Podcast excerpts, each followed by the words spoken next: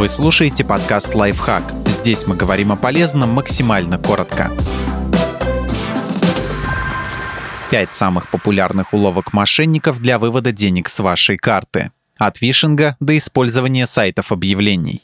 Вишинг. Вишинг – это звонки злоумышленников, представляющихся сотрудниками службы безопасности вашего банка. Их цель – получить данные карты и одноразовый пароль. Обычно для этого используется стандартная легенда о подозрительных транзакциях, которые нужно срочно пресечь. Настоящий сотрудник службы безопасности банка не запросит данные карты у клиента, потому что они есть в базе банка перевод на карту от неизвестного лица. СМС-мошенники используют более простую, но при этом более опасную схему. Они переводят деньги на карту жертвы и присылают вдогонку СМС об ошибке. Просят вернуть полученную сумму, перечислив ее на другой счет. Если человек выполнит просьбу и переведет деньги, то невольно окажется соучастником преступления сообщение о списании денег с карты. Нередко злоумышленники отправляют жертве сообщение о списании денег с карты за оплаченный товар в магазине. Чтобы отменить операцию, необходимо срочно позвонить по указанному номеру телефона. Далее уже знакомая схема выуживания данных карты и паролей из СМС.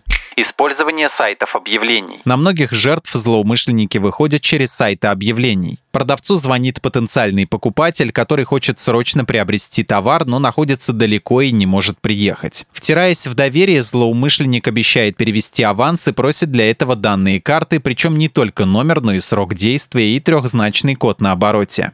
Подделка банковского сайта. Еще один способ получения данных карты. Фишинг, предполагающий создание поддельного сайта банка. Не подозревая подлога, жертва авторизуется, вводит свой логин и пароль, который тут же уходит в руки мошенников. Подписывайтесь на подкаст «Лайфхак» на всех удобных платформах. Ставьте ему лайки и звездочки, оставляйте комментарии. Услышимся!